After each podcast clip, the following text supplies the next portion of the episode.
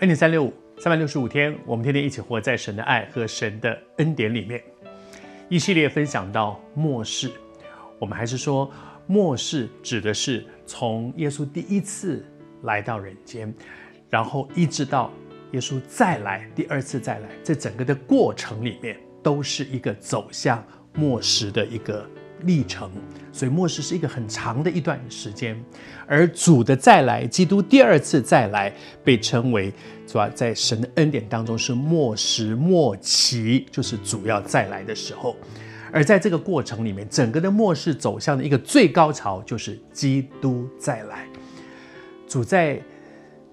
整个受难周，跟甚至在前面。后面三年半的时间里面，跟着门徒，带着门徒一起来，在服侍这个时代，宣讲天国的福音，医治各样的病症里面，耶稣多次都提到，他会为我们钉死在十字架上，他会受死，他会复活，然后将来还要再来。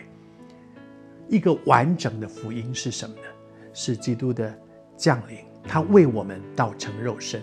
他为我们受死，他为我们。复活，他为我们升天，然后他将来也要为我们再来，这就是福音。我们在我们的教会里面称为福音的五个环节，这五个环是一个完整的救恩。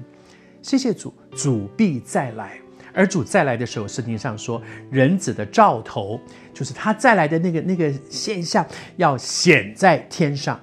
大家都能够看见。前两天跟你分享，不是只有小部分人，耶稣偷偷再来，不是的，他来的时候，全世界所有的人都要看见他再来了，基督再来，地上的万族，然后后面讲呢，要哀哭，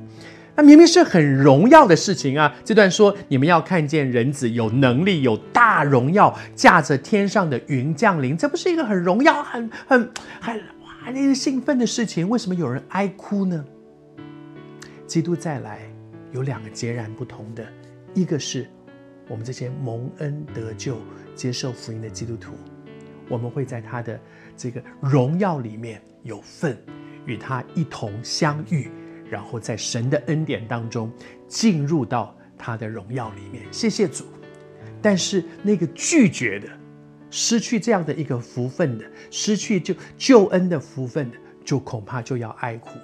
也因此，求主帮助我们，在神的恩典当中，我们在末期有很多的灾难。耶稣提到这一件事情，是告诉我们说，你要带着盼望。我们在面对这些苦难的时候，有些灾难、有些苦难的时候，不是绝望的，不是在那里熬的，而是带着一个很荣耀的盼望。因为这个苦难不是绵绵无绝期、没完没了的，不是。它会有一个段时候会结束，那个结束在什么地方？结束在基督再来，那个荣耀的再来。因此，带着这个荣耀的盼望，我们在地上敬虔端正度日，而也带着这个荣耀的盼望，我们广传福音，愿意更多的人都进到救恩的祝福里面去。主一定会再来，主再来的时候，也一定会带来那个两个不一样的结局。求主恩待我们，我真的好渴望。今年我们教会有一个目标，叫做家人同行。我不断地跟神求说：“主啊，我我已经是第三代的基督徒了，在我们的家族里面，那很多的亲戚朋友都已经是基督徒，但总还有一些亲戚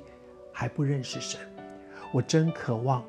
如果我真的相信主会再来。”我真的相信主再来的时候有那个极大的荣耀。我渴望我所爱的每个人都进到那个救恩的荣耀里面，带着荣耀的盼望，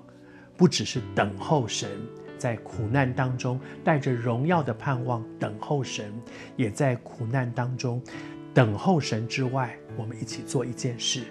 广传福音，让我们周围所爱的人、家人都一起同行，走在这条。蒙恩的道路上。